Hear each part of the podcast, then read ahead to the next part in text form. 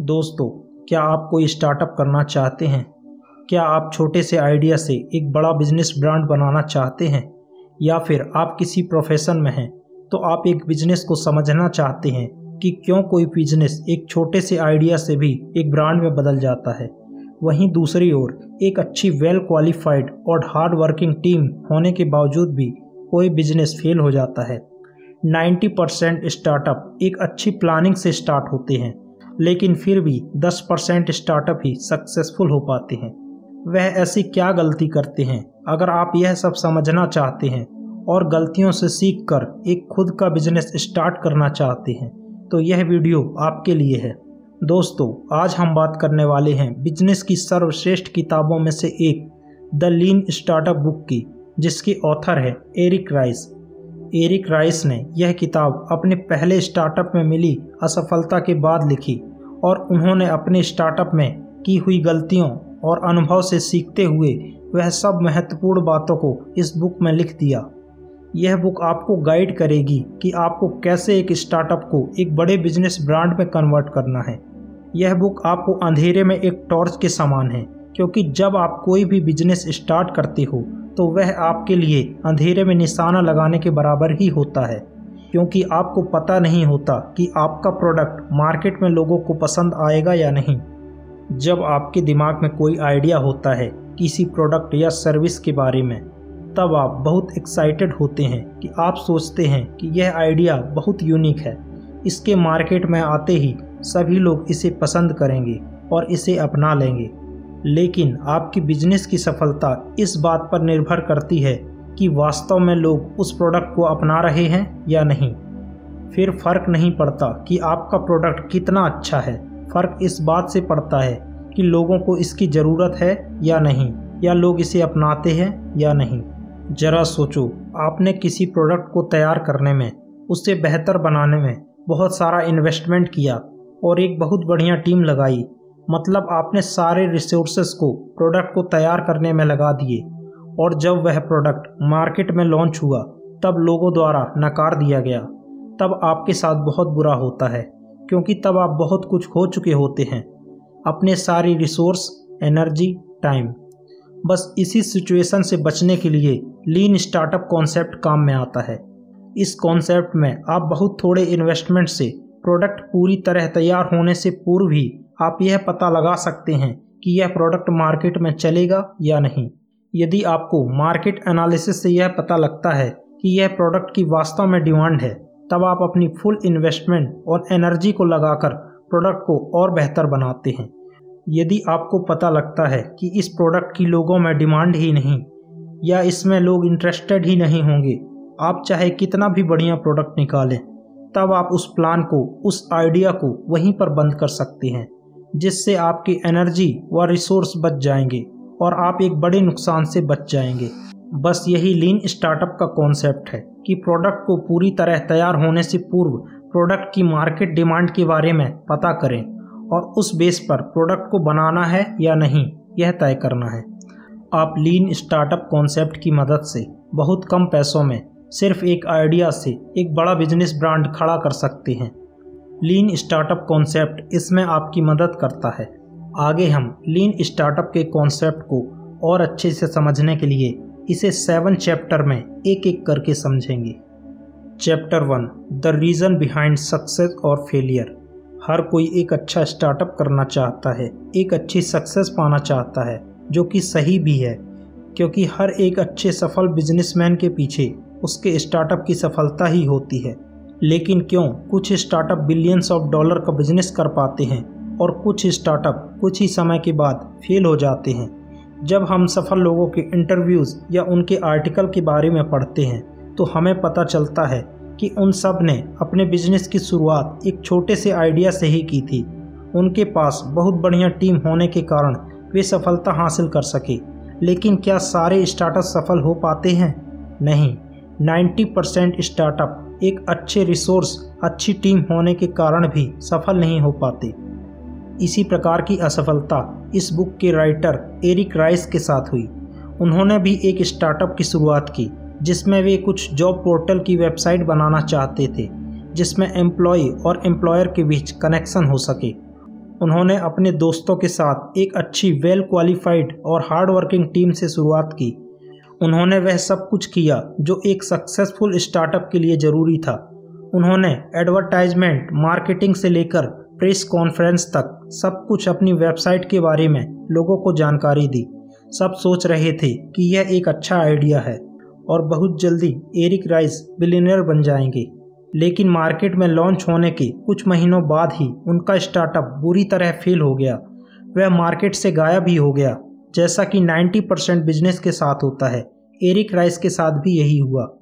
उन्होंने इस फेलियर से सीखा और पता लगाया कि उनका स्टार्टअप फेल क्यों हुआ। तब उन्हें इनका आंसर मिल गया। इस बार फिर एरिक ने एक बिज़नेस स्टार्टअप का फैसला लिया, लेकिन इस बार बिना किसी प्लानिंग और ज़्यादा इन्वेस्टमेंट के अपना प्रोडक्ट मार्केट में लॉन्च कर दिया। यदि हम बड़े बिजनेसमैन की माने तो यह एक बहुत बड़ी गलती जैसा लगता है कि बिना किसी product planning without any perfection market में प्रोडक्ट कैसे लॉन्च कर सकते हैं? हमारे हिसाब से तो प्रोडक्ट पूरी तरह रेडी होने के बाद ही मार्केट में लॉन्च किया जाना चाहिए। एरिक राइस का स्टार्टअप एक वर्चुअल वर्ल्ड बनाने का था, जिसमें लोग अपनी सारी ज़रूरत की चीज़ें खरीद सकते थे शॉपिंग कर सकते थे और एक दूसरे से गेम में मिल सकते थे। जैसा कि यह पूरी तरह तैयार नहीं था मार्केट में लॉन्च कर दिया गया। जिससे लोगों ने इनमें कमियाँ निकालना चालू कर दिया। इस अवसर का फ़ायदा उठाते हुए एरिक ने लोगों से कहा कि आप सब लोग इसमें कमियाँ निकालें और फिर क्या लोगों ने वैसा ही किया। जिसके बाद एरिक राइस के पास कस्टमर फीडबैक का भंडार था। फिर उन्होंने एक स्ट्रॉन्ग टीम बनाई और उन सारी कमियों को शॉर्ट आउट करने को कहा। कुछ ही समय बाद यह प्रोडक्ट इम्प्रूव होता गया और यह एक एक्सीलेंट स्टार्टअप में कन्वर्ट हो गया। और एरिक राइस का बिलीनियर बनने का सपना पूरा हो गया। लीन स्टार्टअप का मतलब है कि बिना किसी ज़्यादा इन्वेस्टमेंट, इम्प्रूवमेंट के प्रोडक्ट को लॉन्च करो, गलतियाँ करो और उन गलतियों के फीडबैक के अनुसार प्रोडक्ट में सुधार करो, जिससे उन चीज़ों में सुधार होगा जिनकी लोगों को ज़रूरत है। एरिक राइस के पहले स्टार्टअप फेल होने की मेन वजह यह थी कि उन्होंने ट्रेडिशनल स्टार्टअप की तरह पहले प्रोडक्ट को रेडी कर लिया पूरी तैयारी कर ली, फिर मार्केट में उतारा। लेकिन यही उनकी सबसे बड़ी गलती थी, क्योंकि हमारा बिज़नेस लोगों की इच्छाओं पर डिपेंड करता है कि लोगों को क्या चाहिए। लेकिन यहाँ एरिक ने अपनी इच्छानुसार प्रोडक्ट बनाया और कस्टमर को सर्व किया। यदि हम अपनी इच्छाएँ कस्टमर पर थोकते हैं तो कस्टमर इसे निगलेक्ट कर देगा, जैसा कि एरिक के पहले बिज़नेस के साथ हुआ। लेकिन यही सुधार उन्होंने जब अपने सेकेंड स्टार्टअप में किया तब उन्होंने इनकम्प्लीट प्रोडक्ट मार्केट में लॉन्च कर दिया, जिससे लोगों ने अपनी पसंद के अनुसार उसमें कमियाँ निकाली और फिर एरिक ने उसे इम्प्रूव किया। अब प्रोडक्ट कस्टमर फ्रेंडली बन चुका था, ना कि एरिक फ्रेंडली सो सिंपल सा कॉन्सेप्ट यह है कि आपको अपने प्रोडक्ट को कस्टमर के अकॉर्डिंग कस्टमर फ्रेंडली बनाना है, ना कि अपनी इच्छा अनुसार self friendly chapter two M principle MVP का मतलब है मिनिमम वाइबल प्रोडक्ट इस कॉन्सेप्ट में आप कम से कम लागत पर प्रोडक्ट को बनाओ और कस्टमर से फीडबैक लेकर उसे इम्प्रूव करो और अधिक से अधिक लोगों तक पहुंचो और ज़्यादा से ज़्यादा प्रॉफिट गेन करो।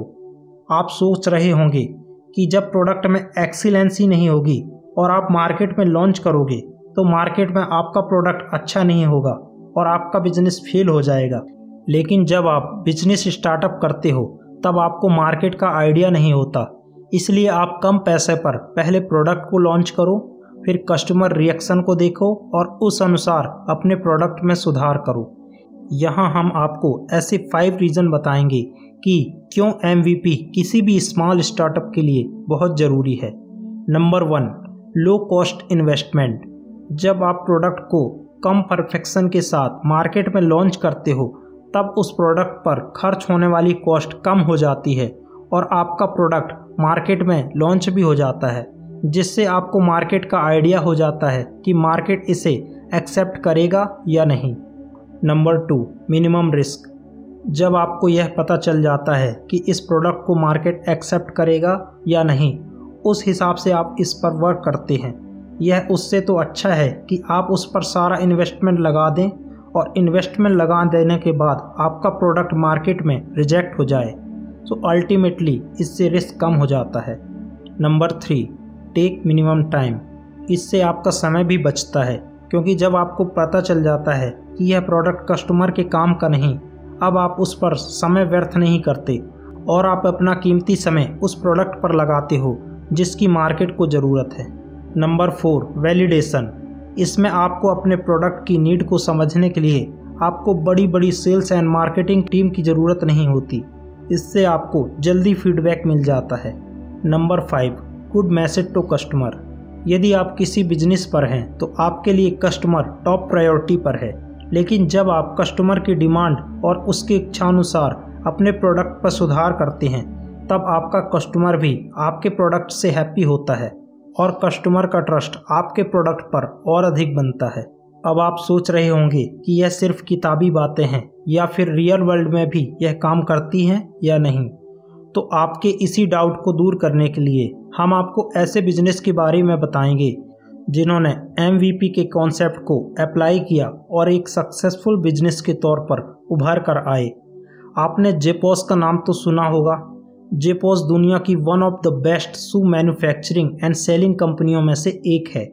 लेकिन इस कंपनी की शुरुआत एक छोटे से आइडिया से हुई थी। शुरुआत के दिनों में शूज़ ऑनलाइन नहीं मिलते थे, जिनके कारण एक बार कंपनी के मालिक को अच्छे शूज़ ढूँढने के लिए काफ़ी दिक्कतों का सामना करना पड़ा। फिर उन्होंने इससे आइडिया लेकर सोचा कि क्यों ना कुछ ऐसा तरीका बनाया जाए जिससे मेरे जैसे सभी लोगों को शूज़ देखने के लिए भटकना ना पड़े। फिर उन्होंने लोकल शॉप में से अच्छे अच्छे शूज़ की फ़ोटो लेकर अपनी वेबसाइट में डालना चालू कर दिया और लोगों को भेजना चालू कर दिया। जब लोगों को जूते पसंद आने लगे, तब ऑर्डर आने पर जीपोस के मालिक उन जूतों को दुकान में से लाकर लोगों तक पहुँचा देते थे। धीरे धीरे उनका यह आइडिया अच्छा चलने लगा। फिर उन्होंने एक खुद का शूज़ मैन्युफैक्चरिंग प्लांट लगाया।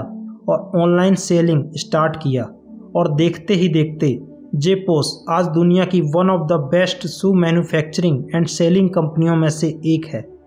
तो देखा आपने जेपोस के मालिक ने शुरुआत छोटे से आइडिया से ही की और धीरे धीरे जब उन्हें लगा कि इसकी मार्केट में डिमांड है, तब उन्होंने अपने बिज़नेस को बड़ा बनाने में काम किया। Chapter three what is validation learning यह एक बिज़नेस यूनिट का या किसी भी स्टार्टअप का एक बेस है, जिस प्रकार किसी बिल्डिंग पर उस पर लगी हुई ब्रिक्स की इम्पोर्टेंस होती है, ठीक इसी प्रकार बिज़नेस पर वैलिडेशन लर्निंग की इम्पोर्टेंट होती है, क्योंकि आपका कोई भी बिज़नेस बहुत सारी छोटी छोटी वैलिडेशन लर्निंग के कारण ही एक ब्रांड बन पाता है। वैलिडेशन लर्निंग का मतलब है, जब आप एक प्रोडक्ट को लॉन्च करते हो तो समय के साथ बाज़ार और कस्टमर के फीडबैक को देखकर उसमें सुधार करते हो और आप अपनी की हुई गलतियों से सीखते हो। जब आप इस प्रोसेस को लगातार दोहराते हो, तब जाकर आपका प्रोडक्ट एक बेहतर प्रोडक्ट बन जाता है। इसी को वैलिडेशन लर्निंग कहते हैं। आपका रेवेन्यू और बिज़नेस ग्रोथ यूज़र इंगेजमेंट के फीडबैक पर निर्भर करता है, जिसका टाइम पर सॉल्यूशन करने पर आपके प्रोडक्ट की वैलिडिटी बढ़ती है। और साथ ही साथ कस्टमर का ट्रस्ट भी बढ़ता है। जब आप वैलिडेशन लर्निंग को अपने बिज़नेस पर इम्प्लीमेंट करते हैं, तब आपको कस्टमर फीडबैक मिलना स्टार्ट हो जाता है और आप फिर उसी अनुसार इम्प्रूवमेंट करते हो और आपका प्रोडक्ट मार्केट में पॉपुलर हो जाता है। वैलिडेशन लर्निंग का सबसे बड़ा फ़ायदा यह है कि आपके प्रोडक्ट की कॉस्ट भी कम हो जाती है। यहाँ हम समझेंगे कि वैलिडेशन लर्निंग से प्रोडक्ट कॉस्ट कम होने का क्या संबंध है। देखो, यदि आपने कोई प्रोडक्ट बनाया जिसमें 10 फीचर्स आपने शामिल किए, लेकिन कस्टमर को सिर्फ़ छः ही फीचर्स चाहिए, बाकी के चार फीचर उसके किसी काम के नहीं, तब आप अगली बार उसमें सिर्फ़ छः ही फीचर्स डालोगे, जिसकी कस्टमर को ज़रूरत है, जिससे चार फीचर की कॉस्ट आपकी कम हो जाएगी और प्रोडक्ट का कस्टमर सेटिस्फेक्शन भी बढ़ जाएगा। लेकिन वैलिडेशन लर्निंग एक क्रिटिकल प्रोसेस भी है, क्योंकि जब आप इसे इम्प्लीमेंट करते हैं तब आपको कुछ ऐसे सजेशन या फीडबैक भी आते हैं, जिसको इम्प्लीमेंट करना आपके लिए आसान नहीं है। वह आपके बिज़नेस के लिए सही नहीं। इसीलिए यहाँ पर आपको एक उचित निर्णय लेने होंगे, जो कस्टमर और आपके बिज़नेस के लिए उचित हो। वैलिडेशन लर्निंग का एग्ज़ाम्पल है बहुत सारी ऑनलाइन कंपनियाँ जो अपने प्रोडक्ट का सर्वे कराती हैं। जैसा कि जब आप ऑनलाइन शॉपिंग करते हैं तो आप प्रोडक्ट की rating five star four star में देते हैं। वह भी एक तरह का वैलिडेशन लर्निंग प्रोसेस ही है। आप इसे अपने बिज़नेस में इम्प्लीमेंट करके एक बहुत बड़ा चेंज ला सकते हैं। Chapter four innovation accounting innovation accounting का सिंपल सा मतलब यह है कि यदि आपको मार्केट में हमेशा बने रहना है, तब आपको अपने बिज़नेस के गोल्स और रोड मैप को फिक्स करना होगा। इनोवेशन अकाउंटिंग आपके लीन स्टार्टअप की सफलता की कुंजी है। इसमें आप अपने प्रोडक्ट और कस्टमर के बारे में ज़्यादा से ज़्यादा सीखते और समझते हैं। इनोवेशन अकाउंटिंग आपके लिए गोल्स को फिक्स करने में मदद करता है। आपके गोल्स को फिक्स करने के लिए इनोवेशन अकाउंटिंग के तीन स्टेप हैं। स्टेप नंबर वन आपको अपने प्रोडक्ट के साथ साथ कस्टमर की एक्टिविटी पर भी ध्यान रखना होगा। इसका मतलब यह है कि आपको फ्लेक्सिबल और अजाइल रहना होगा। ताकि आप अपने प्रोडक्ट को कस्टमर डिमांड के अकॉर्डिंग ही बना सकें। स्टेप नंबर टू विश्वास की छलांग। आप अपना प्रोडक्ट मार्केट में उतार रहे हैं तो आपको यह पता नहीं होता कि मार्केट इसे एक्सेप्ट करेगा या नहीं। लेकिन आपको अपने प्रोडक्ट में कस्टमर का ट्रस्ट बनाने के लिए मार्केट को समझना होगा। इसके लिए आप दो प्रकार के मैट्रिक्स का सहारा ले सकते हैं। Value metrics growth metrics value metrics value metrics का मतलब है कि आपका प्रोडक्ट कस्टमर के लिए कितना वैल्यूबल है। मतलब कि कस्टमर आपके प्रोडक्ट को बिना किसी सुधार के भी लेने के लिए तैयार है या नहीं? आपका कस्टमर प्रीमियम वर्जन लेने के लिए तैयार है या नहीं? यदि वह आपका प्रोडक्ट अन्य लोगों को भी रिफ़र करता है, इसका मतलब है कि आपके प्रोडक्ट की वैल्यू मैट्रिक्स अच्छी है। दूसरा ग्रोथ मैट्रिक्स ग्रोथ मैट्रिक्स में आपके प्रोडक्ट की ग्रोथ क्या है, यह पता चलता है।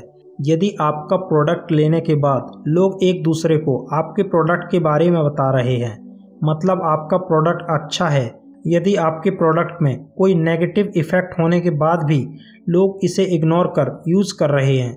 अब आपके प्रोडक्ट की value metrics and growth metrics अच्छी है तो आपका प्रोडक्ट एक दमदार प्रोडक्ट है। यह मार्केट में अच्छा परफॉर्म करेगा। स्टेप नंबर थ्री आपके प्रोडक्ट की बाज़ार में स्थिति क्या है? इसी के अनुसार आपकी भविष्य में इनकम निश्चित होती है। इनोवेशन अकाउंटिंग के ज़रिए आप मैट्रिक्स फार्मूला से आप अपने प्रोडक्ट के बारे में सारा डेटा कैलकुलेट कर सकते हैं, जिससे आपके प्रोडक्ट और डेवलपमेंट टीम के लिए एक अच्छा डाटा मिल जाता है, जिससे वह बाज़ार का एनालिसिस करके आपके प्रॉफिट बढ़ा देते हैं। Chapter five metrics and importance in startup हमने पिछले चैप्टर में मैट्रिक्स शब्द सुना था और इस चैप्टर में भी मैट्रिक्स के बारे में बात करेंगे।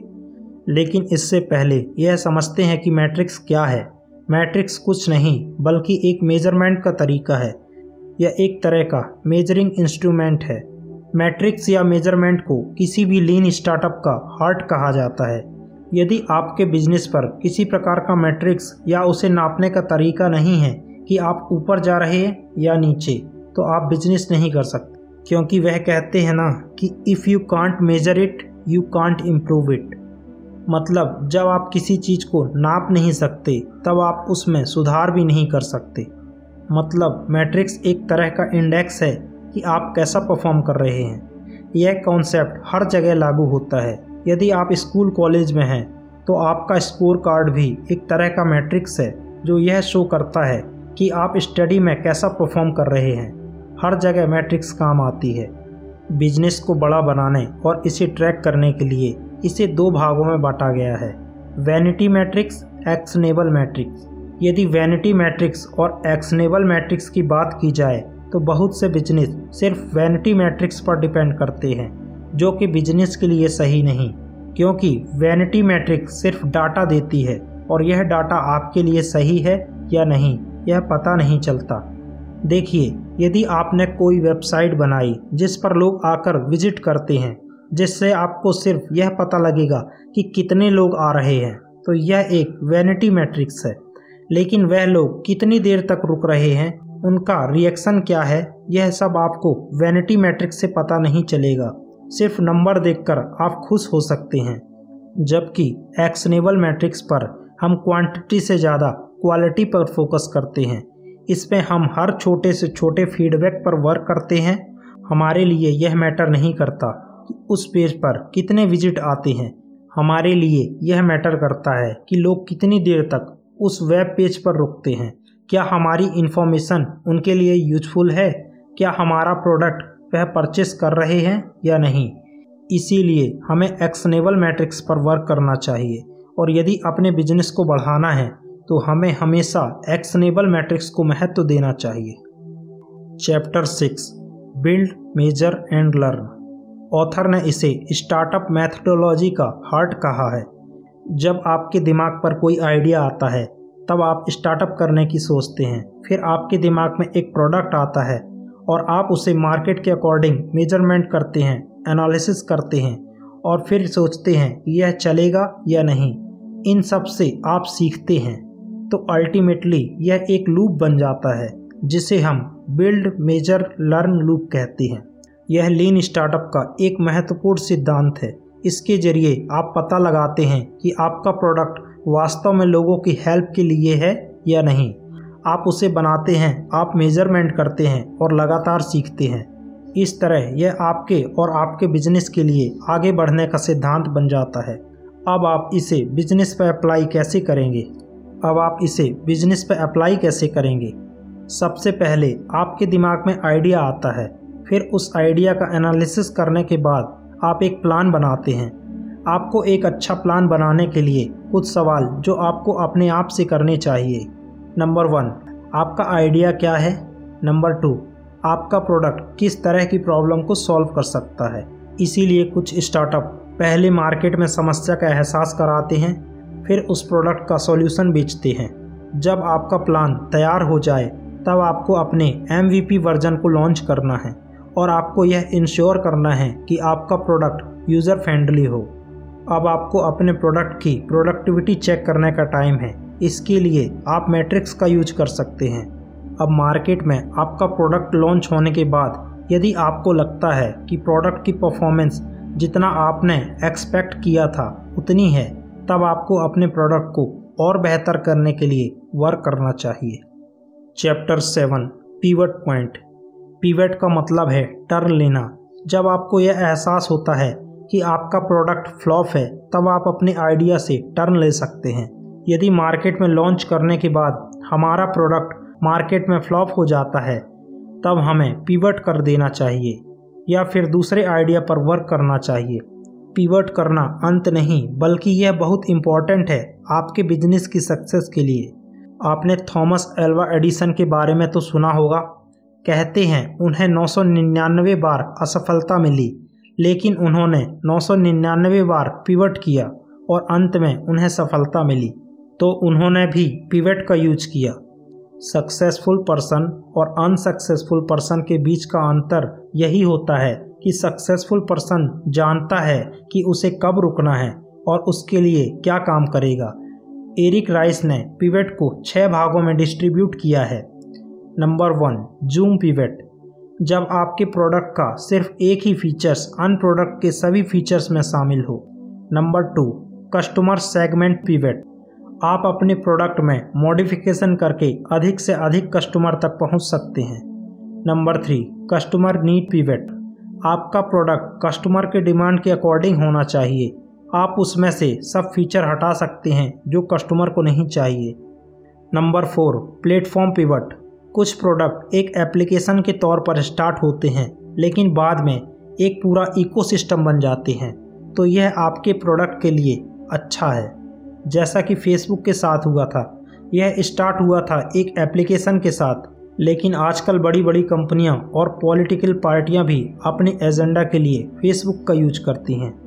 Number five, business architect pivot. यदि आपका प्रोडक्ट कम कॉस्ट पर बनाकर हाई प्रॉफिट मार्जिन में बेचा जा सकता हो। Number six, value capture pivot. आपको अपने प्रोडक्ट की वैल्यू में किसी भी प्रकार का कंप्रोमाइज़ नहीं करना। आपका प्रोडक्ट जिस चीज़ के लिए जाना जाता है, आपको वह ट्रस्ट बना के रखना है। Thanks for watching this video